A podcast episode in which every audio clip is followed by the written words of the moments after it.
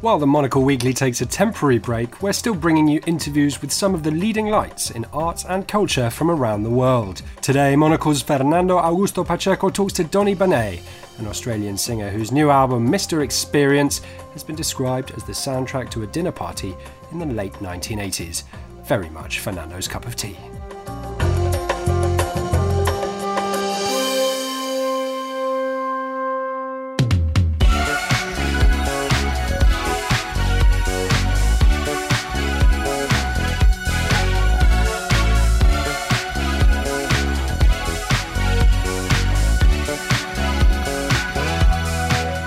Donny Benet, pleasure having you here on Monocle 24. I have to say, I love your music, so it's lovely talking to you.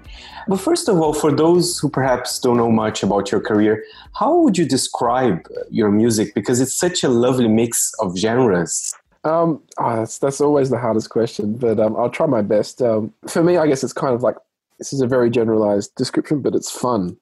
There's lots of elements: yacht rock, Italo disco, funk. Kind of blended them. They're all my favorite kinds of music and just blended them into something that um, I enjoy performing and, and writing for. So, and usually people that come to shows have a lot of fun. I adore Italo Disco, and I was reading is it true that your father was somehow involved with the movement? I come from a family of musicians. I come from the era of MySpace, the very beginning, and everybody would have a very ironic bio, and that was my ironic bio, and it stuck it's half true because I do have a father who was a musician. My grandfather was a piano accordionist as well. I did play piano accordion myself, and um, yeah, so it's he wasn't a pioneer of a disco accordion, but he was involved in music quite a lot. And it's interesting. I mean, again, your music could be described as ironic as well. But funnily enough, I don't read sometimes all the irony because I actually love the beat. Do you think your new work, Mr. Experience, perhaps there's a little bit less of this irony and maybe kind of other elements to your music as well. Definitely, yeah. Um, my first album started off back in 2011, which was called Don't Hold Back.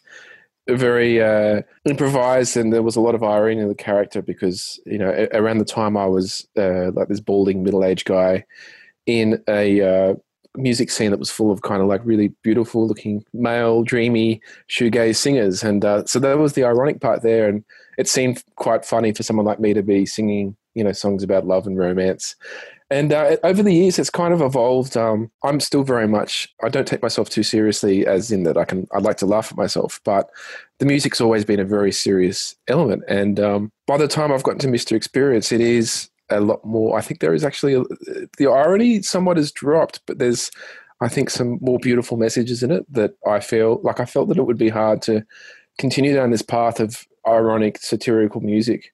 There's still elements of that there, and I think it's quite clever to try and weave that in your music because I think music and humor are two things that mix well. But the music's always got to be very serious, and uh, as you mentioned, like I, I take the I'm a bass player by trade. That's for kind of my main strength. And um, bass lines and the drum patterns that I program are very much the focal point of the music. So it steers it away a bit from that ironic satirical point.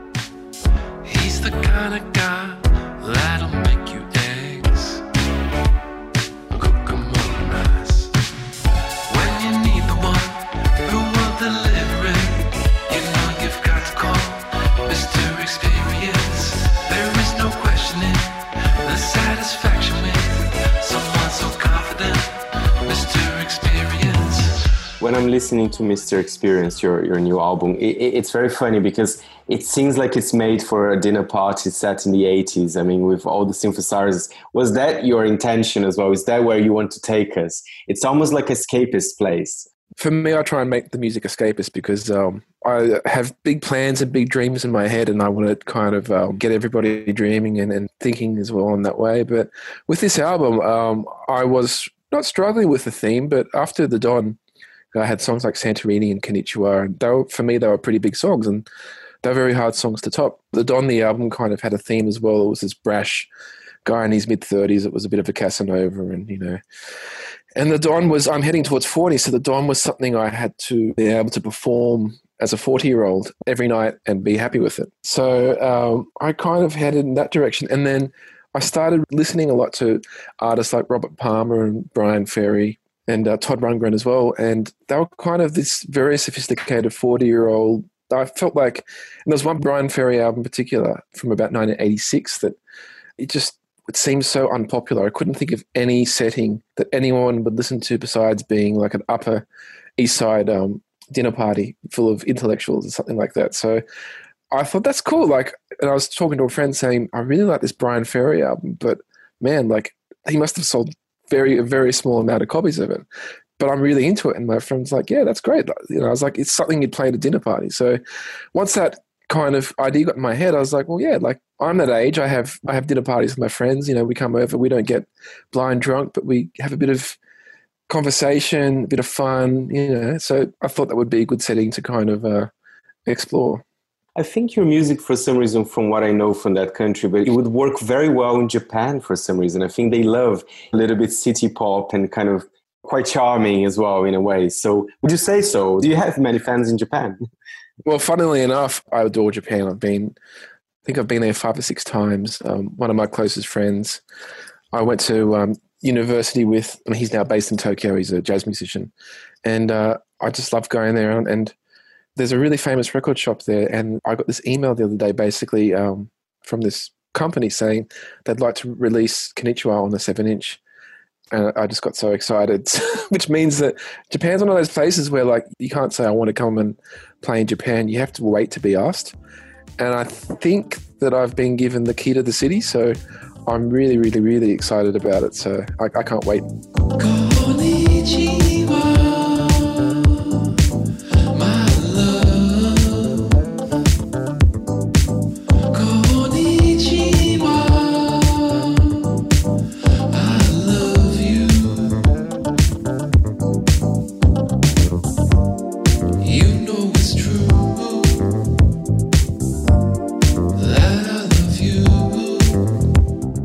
Fantastic. Uh, and Donny as well. I mean, as a musician, of course, your new album is out now.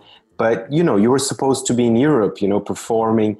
How mm-hmm. d- did COVID nineteen affected uh, you as a musician? Because it is difficult times. I mean, because a lot of people live performances are so important for the music industry and, and maybe yeah, for yeah. yourself as well. Yeah, it's funny. I had this huge year planned and I was, of course, devastated. There was lots of artists much larger than me in the same position. I, I really admire uh, Thundercat and uh, I think he did one show and he had this massive tour that was going to sell out through the US and he did one show and that's it. Had to pull the plug.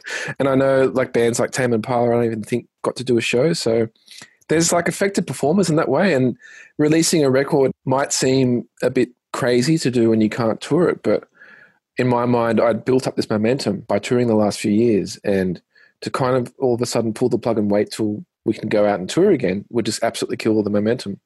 And also, there's, you know, I think people are very starved for new music at the moment. So I've got ahead with it. And, um, I hope we can tour when we can when we can tour next year. Um, I was doing some live stream Instagram concerts just to stay connected to fans, and, and also that helped promote the new record coming up. So, if anything, in a bizarre way, COVID has built my audience. Probably not as much as it would have had I been on tour, but you have to make lemons with lemonade. But uh, I know it's funny. I was speaking to some. Um, it's you know pretty devastating also for all the other behind the scenes people in the music industry, sound engineers, stage hands, venues, and that's all starting to slowly sink in. So yeah, it's going to be a long haul, I think. And I'm also pretty burnt out from. I don't think I could write another album at the moment. That's probably the last thing. I'm really itching to get out and uh, perform. One thing we're going to do is record and video a live uh, performance of the new album because fans in Europe and America were not going to see them for a while. So I've been starting to plan that, and I was playing the new album last night. I was practicing it with the bass guitar and singing, and I was just getting so excited. So I, I really can't wait to get up and play again.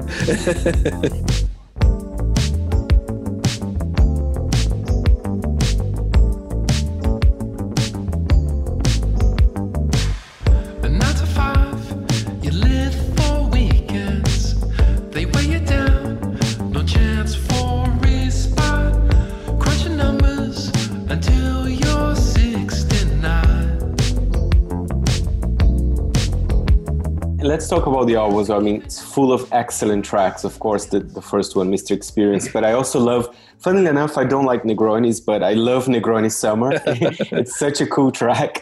So tell us, do you have any any favorite track from the album? Yeah, well, Negroni Summer is one of my favorites.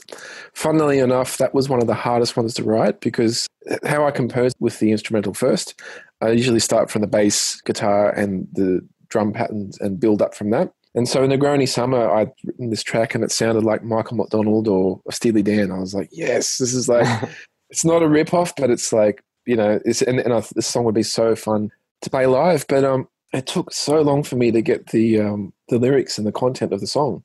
I kept on putting it aside and I'll, I'll come back to it. I knew that I had it in the bank. So when I got to the last stage of writing, um, I kind of had to get this song done. And I think it had about four or five different sets of lyrics to it, which is really weird. Um, not because the other lyrics were bad, but they were too similar to the songs I'd written before, and I was really trying hard to not repeat myself from albums like The Don. So, but it turned out great. And um, the uh, instrumental Waterfall, the last one, I love that. That wrote itself in about half an hour, and um, there was this weird moment where I was thinking if it was two, it was 2020 and somebody released a new record and it had a huge fretless bass solo, I'd think that, that would be a really huge move. And so I was like, well, why don't I do that? I can be the guy that puts the fretless bass solo on an album in 2020. So that was really exciting for me to kind of have the, the courage and the conviction to kind of put my money where my mouth is and go, you know what? Here's the last track. It's an instrumental. It's almost like a, um, a, a love scene kind of song.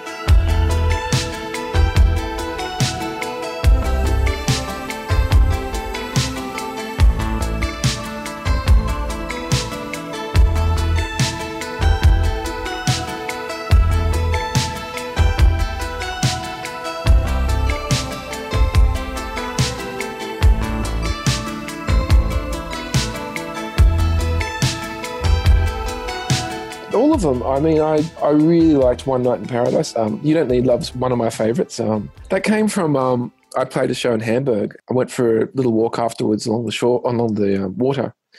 And there was like a bar, and there were these two German guys closing up, and they had um, Self Control, the Laura Branigan cover, the real Italo disco one with that do, do, do, do bass. And, um, you know, they're like typical German guys. They were like sitting there smoking and was like, yeah, this is cool.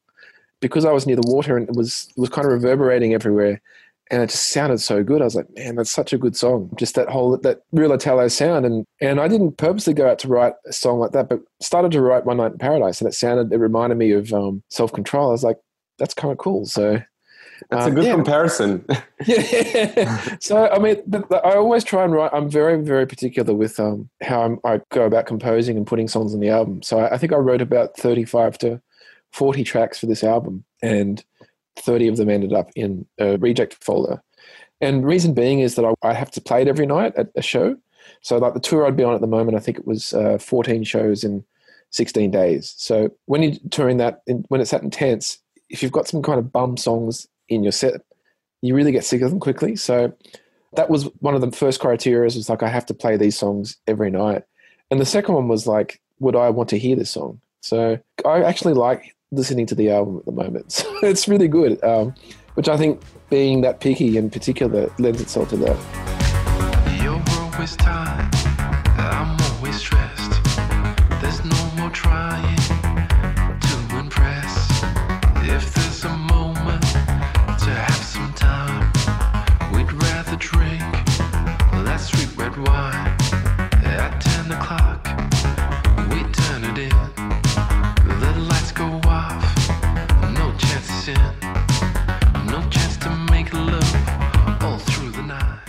What I love about your music, I mean, you're, you're also a very kind of visual artist. I mean, you have amazing uh, video clips and, and a great dress sense. I mean, our listeners can't see you, but you know, it, it's very cool. I mean, there, there's an effortless cool in there as well. I'm very lucky with my videos. Um, I uh, work with a lot of great directors.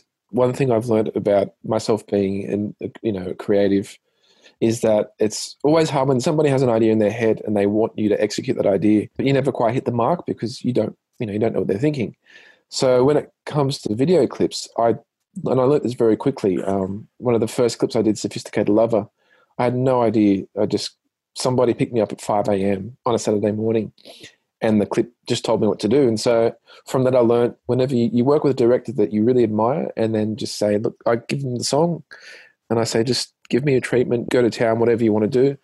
And I just try not to get involved too much in the creative process because it clouds their vision. Of course, there's like um, elements where I'll improvise or have to act in them, but I'm just lucky. Like they do such fantastic jobs. Like Alex Smith is the director I work with quite a lot, um, who did Konnichiwa, Girl of My Dreams, Second Dinner, and also another track with um, Kirin J. Callinan, which is called The Edge. And um, they just look fantastic. So very, very lucky to have great people to work with. Listen, Donny, it's been a pleasure talking to you. Thank you so much for chatting. Thanks for having me, Fernando.